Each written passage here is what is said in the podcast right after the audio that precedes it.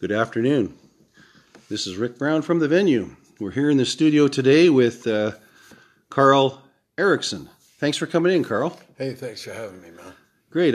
We just finished an incredible concert on the weekend with Carl and the Carltones. We had rave reviews over it, and so I thought we could just sit down and talk a little bit today about you and your experience. I mean, you've been around for a long time. So tell me a little bit about yourself, like how you got started out in music. Well, I come from a musical family. My father was a violinist, and so I started on violin, but I was very bad at it. I think he just eventually took it and hit me over the head with it or something.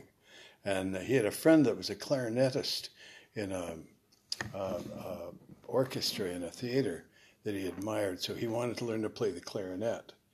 And he was getting on in years. I guess he gave up on it or something, and I got the clarinet, and I was playing it for a while. And about age 12, my brother took me to see Ray Charles, and quite frankly, I've never been the same since.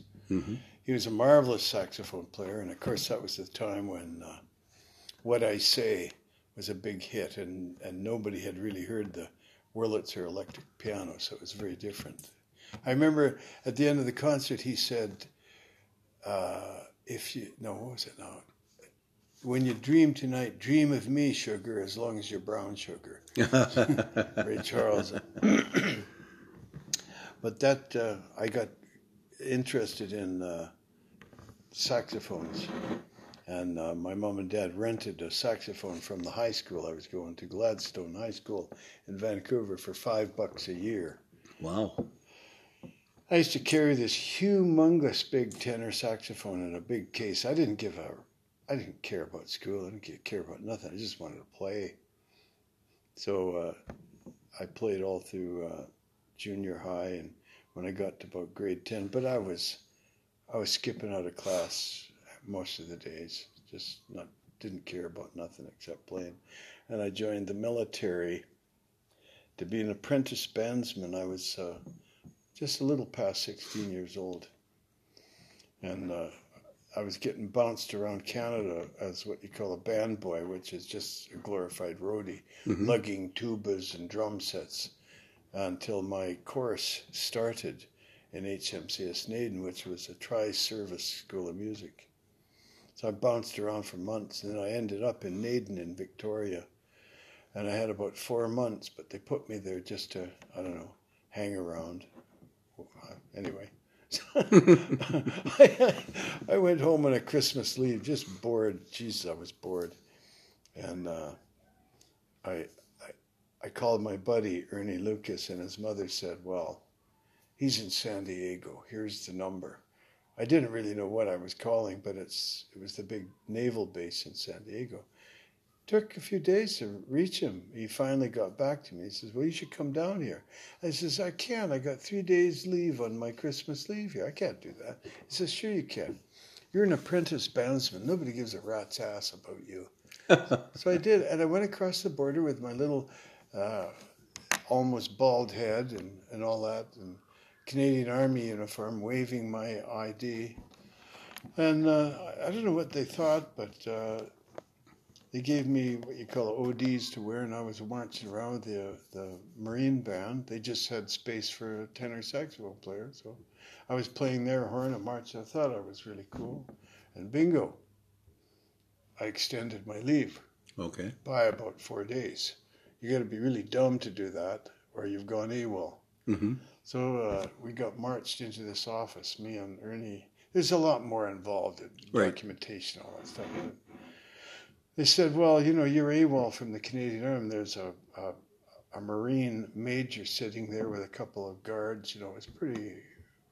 Scary, yeah, man. And they said, well, you know, you're AWOL from the Canadian Army. And there was a couple of MPs there ready to take me back, and him too, I suppose. I don't know. They said, however, you're going to be sentenced to 5 years in Valcartier prison in Quebec because you're AWOL. However, your lucky day here, you're going to get a choice. Really? Give you an out, eh? Yeah, give you an out. The United States Marine Corps will be very happy to take you. However, you'll probably go to the NAMM. And so I said, what's the NAMM? What's that? I didn't know. And they said, well, they have beer, palm trees, and girls. Or you can go to prison for 5 years. Well, it was pretty enticing. I said, that's a no-brainer. And 2 days later, we were in Paris Island. And they just beat the shit out of us. There was no doubt about it. And then after that, we went to Fort Benning, Georgia. And it was all make-believe and kick your ass and you're King Kong or Jack the Giant Killer or whatever you are.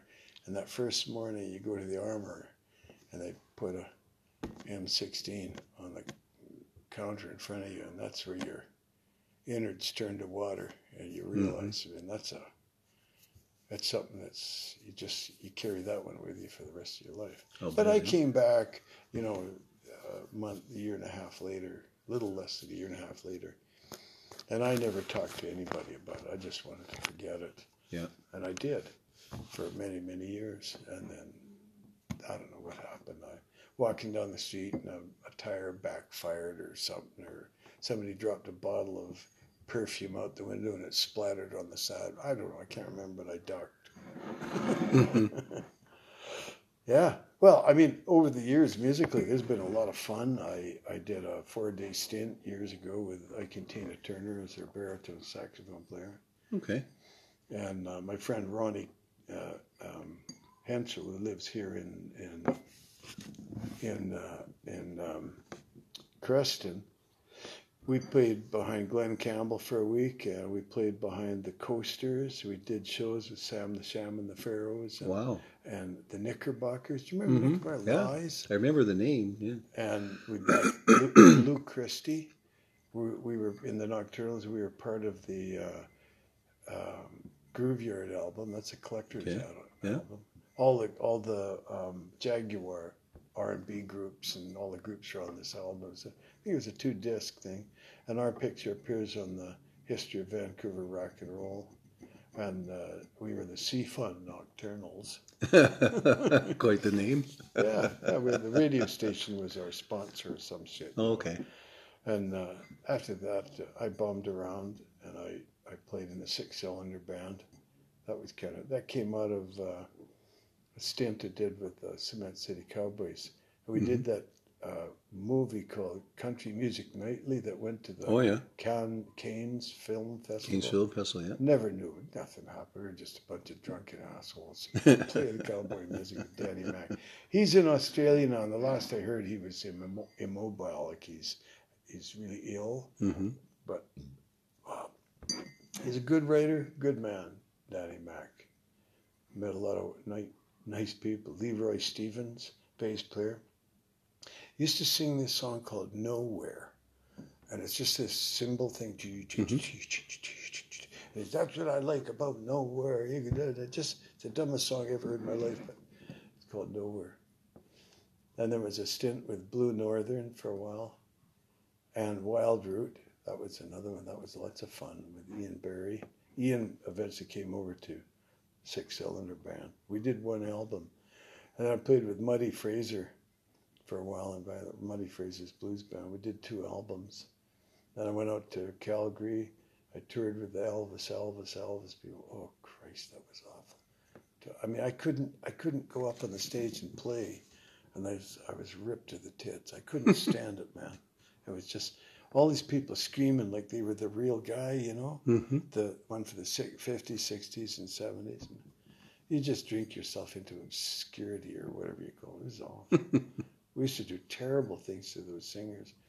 I'd play the baritone saxophone for a return to San Diego. Mm-hmm. But I go, ba-do-ba-do-ba. Instead of hitting a low B or whatever it was, and I'd hit a C. So, ba-do-ba-do-da-do. And he'd try to sing off of that. And then I said, what are you talking about? What do you mean? I mean, we play, because you can't hear it. There's all this screaming shit. Yeah. Boy, it would just, and they didn't care. They were up yelling and screaming at him nonetheless. It's amazing. The audience never notices mistakes. Yeah. And then even if they're intentional. Yeah, man. Then there was the Ronnie King Band out in Calgary for quite a while. That was really fun.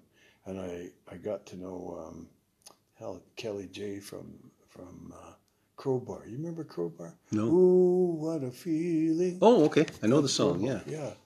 He was a new guy. Ronnie King, I learned a lot from him. Mm-hmm. He used to get up and he'd sing, I'm just a gigolo. And he'd put a shower cap on and pull it over so it looked like a beret. And he'd sort of sing it in a French accent. It was... You get to the part, humble, baby, and go, well, I'm telling you, a little bit of cheese, a little bit of wine. It's quite hilarious guy. I went to Jamaica for a couple of years. Great musicianship there, crazy people. But Jesus, they can play. They're wonderful players.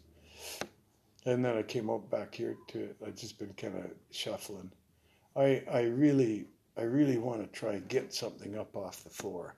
Okay. You know, will the name Carl and the Carltones persist? It was what I came up with at the time, and I've realized I really like to make people laugh. That's really fun for me, and bring them in close to you and tell them exactly. Personal stuff. You know, yeah.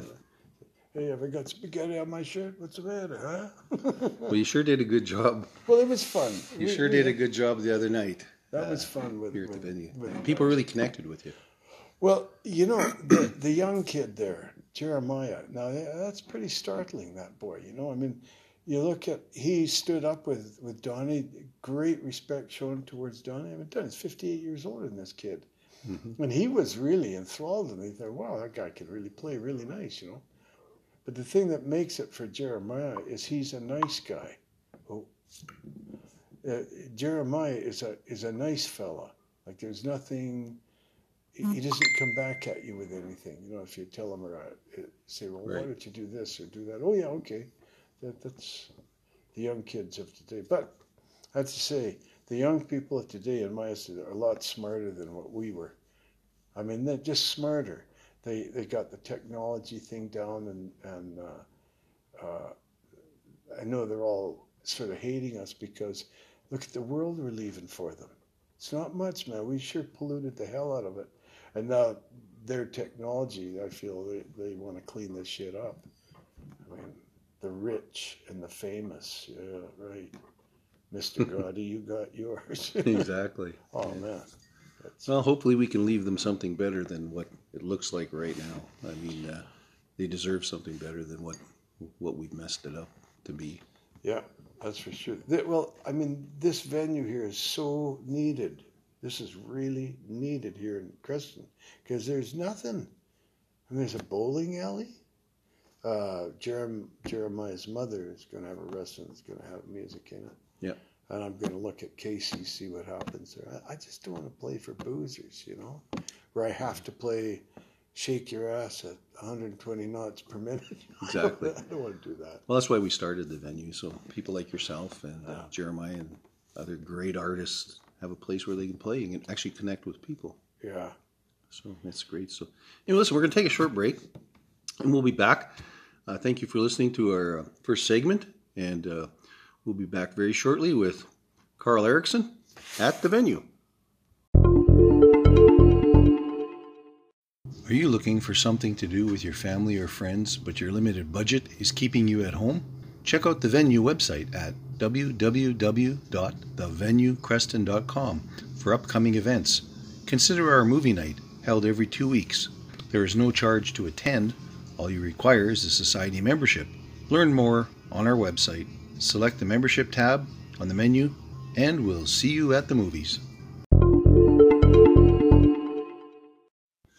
Okay, we're back in the studio. I'm Rick Brown. We're here at the venue in Creston, BC, and we have in the studio with us Carl Erickson. So, Carl, we just finished talking a little bit about your background, but I want to know a bit more about what you're up to now and what kind of things you're thinking of doing. Well, I'm up to 5'8", if I'm lucky. Well, let me see now. I think I'm having a resurgence of youth or something. Or maybe it's because I'm single.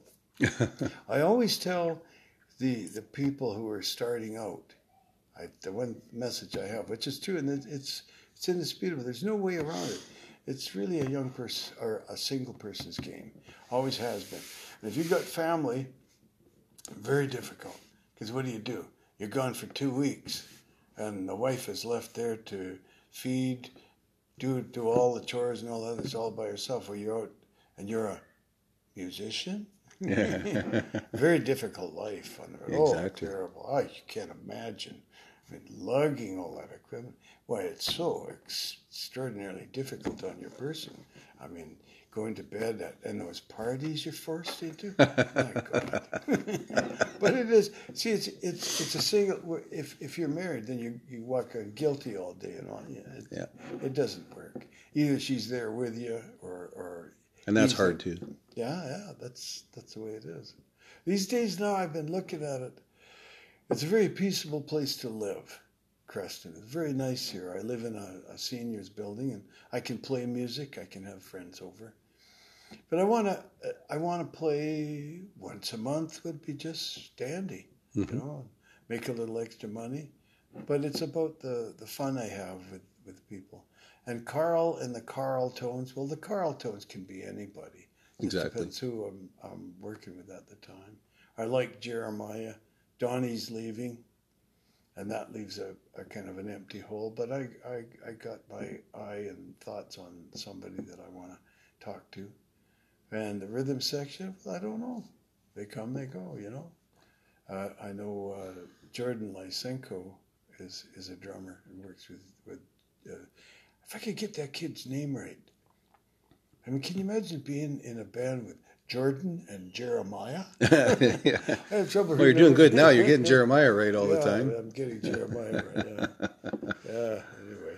Well, we'll just see how the future goes. In a creative band, I kind of like playing bass myself. Okay. I kind of do, you know. I just see how it all rolls. Well, it's fun to be able to cover off 3 or 4 different positions in the band. And mind you, when he plays that stand-up bureau thing, that closet with strings on it, it's kind of nice. It really added an earthy tone to the music. Yeah, it does. It always sounds better than the electric bass. Well, it really depends on that. I mean, it's really nice for a lot of things. I'm hoping in the future to do a lot more of those songs like Bloodshot Eyes, you know. Oh yeah, that'd be awesome. Jumping and jiving kind of stuff. And I want to do stuff like Pick Up the Pieces by the Average White Band, stuff like that, you know. Well, we're looking at putting in a dance floor up at the front here, so. God help us all. I guess you could get if you stuffed in the right, about 100 folks in here, couldn't you? I think we probably could. Yeah. If they're really friendly. Well, I tell you what, if I win the lotto, I'll give you enough to knock out that wall and put more space over there. Okay, I'll hold you to that. All right. You heard it here on the podcast. The only trick is winning the lotto. That's the tough part. But I don't know. Oh, so I shouldn't count on it then. Well, I got a ticket on my wall. Oh yeah. I don't want to check it out because I can't handle losing. Oh yeah. I'll check it out before a year goes by, or you might lose, for sure. So I got another question for you. You're looking at right now the Carltones is kind of a band you just threw together. As a matter of fact, Friday night was almost the first time you played together as a group. Yeah. And it was really tight. And it was, I mean, people thought you guys had been together for quite a while. We fooled them. You absolutely fooled them. But so, I mean, really, you get a lot of good quality musicians together. They can pretty much follow along and play with each other and... Yeah, it's a matter of taking the tedious job of writing stuff out. Right. I don't want any paper in front of me or a stand or nothing. I never work that way because it's like this via. You got your face in there and then the audience is over there. Right, yeah. Yeah. I know Donnie doesn't like doing that either. Like for Hal, the bass guy, yeah, that's kind of a necessity. But then he's off in the back a bit, so it's not so much. He's pretty important nonetheless. Right. But I mean, he's not so much having to look at the audience as much as the two front guys are. He thinks he looks like Brad Pitt. I'm certain of it. Well, he doesn't want anything hiding his face then. No, he's kind of a hoot. Yeah. But I'm certain that guy's going to be late for his own funeral. He's late all the time. He lives up in Nelson, so let's see how it rolls down the hill as time goes along. So you're probably looking to put together a few different artists to Well, mostly over time and stuff. What I want to do is I want to get people that are free and that were willing to rehearse and put something good together.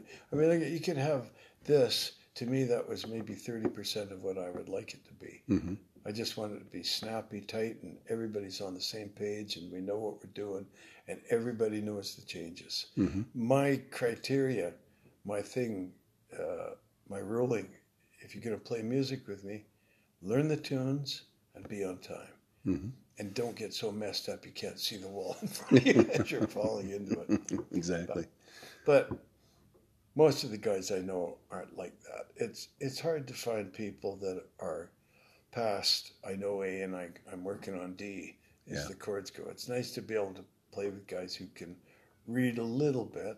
I mean, I'm not much of a reader myself. I mean, I just write the words out and put the chord symbols for the guys and stuff because as a guitar guy, I try to play all these alternative chords. If he's playing a G, I'll play an E minor because it just broadens the sound. Exactly.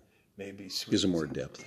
Yeah, and I got guitar is such a personal instrument. There's certain ways you got to do it to get those kind of sounds. But exactly, I'm a horn player, so I'm approaching it like a saxophone player. Okay.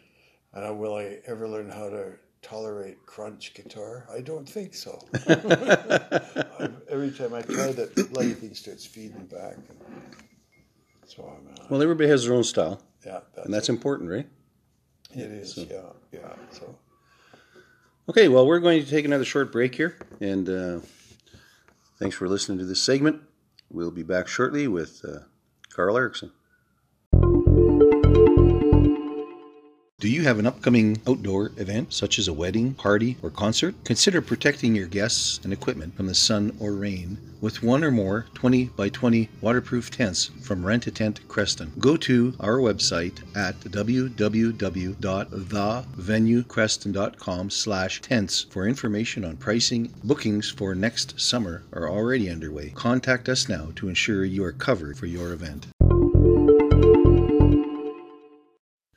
Okay, we're back in the studio. I'm Rick Brown. I've got Carl Erickson with me.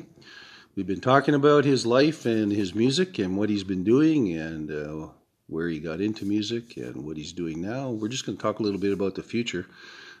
So, Carl, you've been all over the world with your instruments and, or most of the world, I should say. And now you're back here in Creston. So what are your future plans? You know, all of that stuff that I did, wherever I was, it leads to this one place now, and I can tell you, at age 74, it allows me to express myself without feeling shyness or anything else about it. Yeah. I think that's what I'm looking for is that expression where I can do that. But it's a long road. It's a hell of a long road because everything I did in my life, all the booze and dope and all that stuff, it all brings you to this one place. And it comes down to this, cut the gig or get off the stage. Mm-hmm. And if you're going to do original material, you can't be a wimp about it. Excuse me. You got to step out. And I found also that as far as the people I'm working with, well, somebody told me, you know, you're never satisfied. If I was, then there's no point in doing this. The art is you're always looking for something. And I guess in some ways I would set the bar high for the people. I've never considered myself in the heavyweight division of saxophone players. I never was. Mm-hmm. You know, I was playing in people's in their sections or sitting in with people, and I sounded like a saxophone player, et cetera, et cetera. So it worked for me. But there was just dozens and dozens, I mean hundreds, I suppose, of half-ass gigs, just doing just awful stuff. Playing with a guy in a restaurant where I had to wear a white jacket and a red cummerbund kind of tie, and you know, playing songs like Cherry Pink or Perfidia or desafinado or whatever. Oh, God, I couldn't stand that stuff. And I'm playing for dinner music. You couldn't pay me enough to pay for dinner music because they're not there to hear me. They're there to enjoy their casserole or whatever they're into, you know. That's right. Oh, God, it was awful. Yeah? Playing gigs and the proprietor would be throwing chunks of ice at me because the drummer's beating the hell out of everything. He just come from playing at the Balmoral on Hastings Street. And here we are, we're playing at... Santos on Commercial Drive, beautiful little Greek Italian restaurant. Oh, God Almighty! But they all come down to this thing. The thing is that it takes all that life experience to bring you to the point where you want to express it now. So, I'm going to play the saxophone, you know, on stuff I like to do, and sing songs I like to do, and play the guitar the way I want, and talk and have people. When they go away from the restaurant, they want to be full.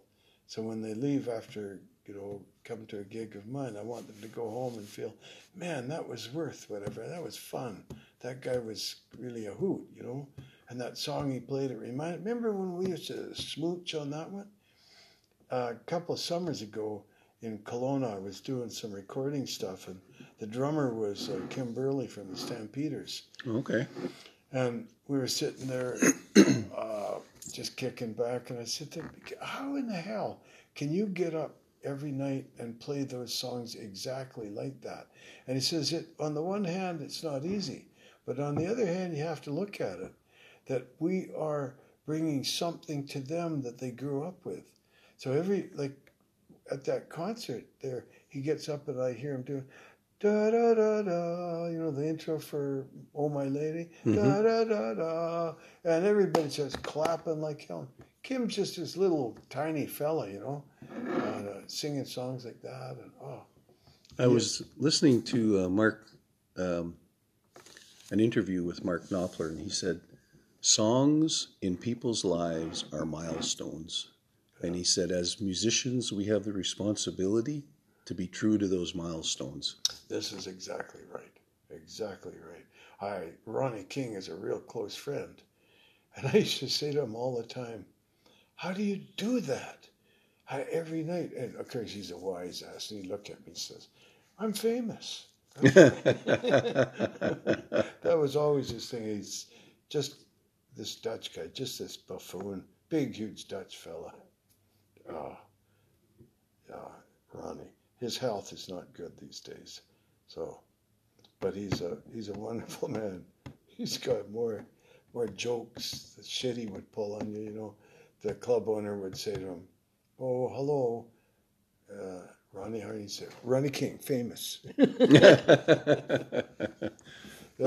might have to adopt that. No, I'm not. I'm not quite that brash. Almost famous. Yeah, no. But those characters I knew, like Kenny Walrod, years and years ago, he was a comedian. He called himself Strawberry Shortcake and Strawberry Long Cake. I can't remember. But if he was sitting with people he didn't like very much, he'd excuse himself, go to the washroom, he'd come back and he'd say, every time I use that urinal, I just get it all over my head. I'd do that. Just, terrible. Almost get punched in the face. And there was all those gigs down the east end of Vancouver, but that's where I learned how to play, at Izzy's. I was there for a year and a half, standing behind that curtain. I mean, you could go there and play in your underwear. Nobody noticed. Hammond organ, saxophone, guitar, and drums. Oh, it was all behind a curtain. Yeah, and the girls would come down. And the girls were out in the front. Yeah, we did 5 or 6 shows a night. Each one was there, long hours, but...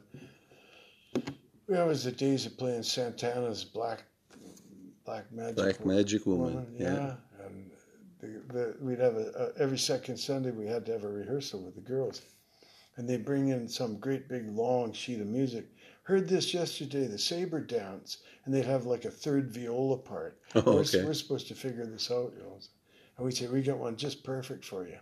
Oh, yeah, what's that? And we'd start playing something like, every day I got the blues. Mm-hmm. So, oh, yeah, that's great. Okay. forget the sheet music. Yeah. Never made much money doing any of this. The 4 years I worked with Ronnie at Dickens Pub, I was getting $500 a week. Really? And back then, that was pretty good money. You know, bought a car, smashed it up somewhere along the way. Bought a horn. The guy bought it off me for cheap money because I was a drunk. Just brain dead now. So I guess you've paid your dues, eh? Yeah, I guess so. I guess so. But everybody pays dues until the day you die. You know? Exactly. All I ever say is when I croak, don't bury me with the horn, give it to somebody, and I want my gravestone to say I'd rather be here than in Surrey. Well, that's probably good advice, I guess, eh? Oh, man. I lived in Surrey for going on 2 years. Oh, God, I hated it there. Yeah. I worked in the Vancouver area, and I was living in Surrey. And finally I said to the commissioner, I said, for Christ's sake, can't you get me something? So they put me in the passport office in Surrey. Security in a passport office. Are you kidding? Exciting, eh? It was so boring and so awful. Every morning I'd have to park my car about 4 blocks away because of the parking facilities. And I remember I'd walk by this bush, and I'm in the full security officer's thing, high vis jacket and all that. And this voice would say, there goes Sergeant Preston. A guy living in the bush, man. Oh, yeah. Surrey's a terrible place as far as I'm concerned. That's my opinion. You know, I've never been there, but I think I might avoid it now.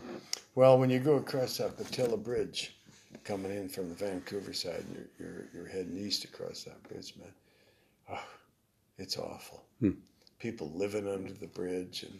Really? Then the girls at the side of the road, they're all scabbed up and trying to make money. It's terrible, terrible. And then up the highway, King George Highway, you got the filthy rich. Exactly. Terrible. Well, you've seen a lot of things in your life, but just before we close out, a lot of young people are going to be listening to this that are musicians. And if you could give them a word of advice about playing and being a musician and looking for their future, what would you tell them? Learn your trade. Learn and understand what chord progressions are, because everything's made up of chord progressions. Learn your scales. Learn how to play. There is no easy way around it. The technology is there and makes it easier. You can look up anything rather than go out and buy a book. But if you want to be a professional musician, if that's what you want to do, learn your skills. That's all there is to it. And there is no easy way around it. It's just work your ass off. There's no magic YouTube video to learn how to be an incredible guitar player in 5 minutes. It's all there. It's all there, you know. But there is no shortcuts. No. I mean, if you go to a gig and somebody says, "Well, we're going to play boiled beef and carrots," and you don't know it, and the guy looks at it and says, "Oh, no worries, man. It's 251. What do you do?" It's a 251. Well, if you know that stuff, you know it. How many songs are made out of a 251? Oh, probably hundreds and hundreds.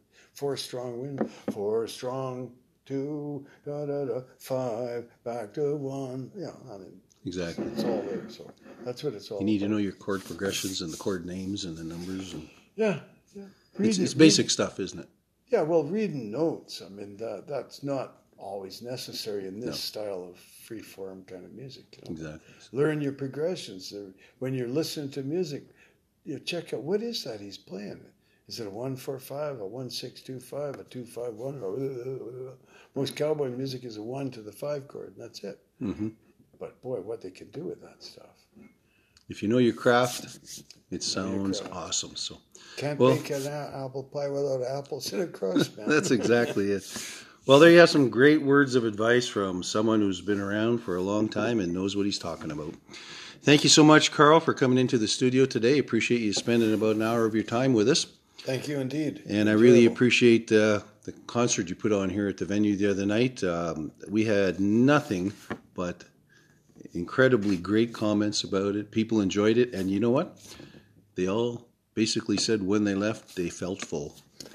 So you gave them what they wanted, and we appreciate it. So I should have stood out the door at the door. They're handing out Tums to say just in case they're having some gastro problems. Yeah. Exactly. Well, thank you very much for coming into the studio. This is Rick Brown from the venue.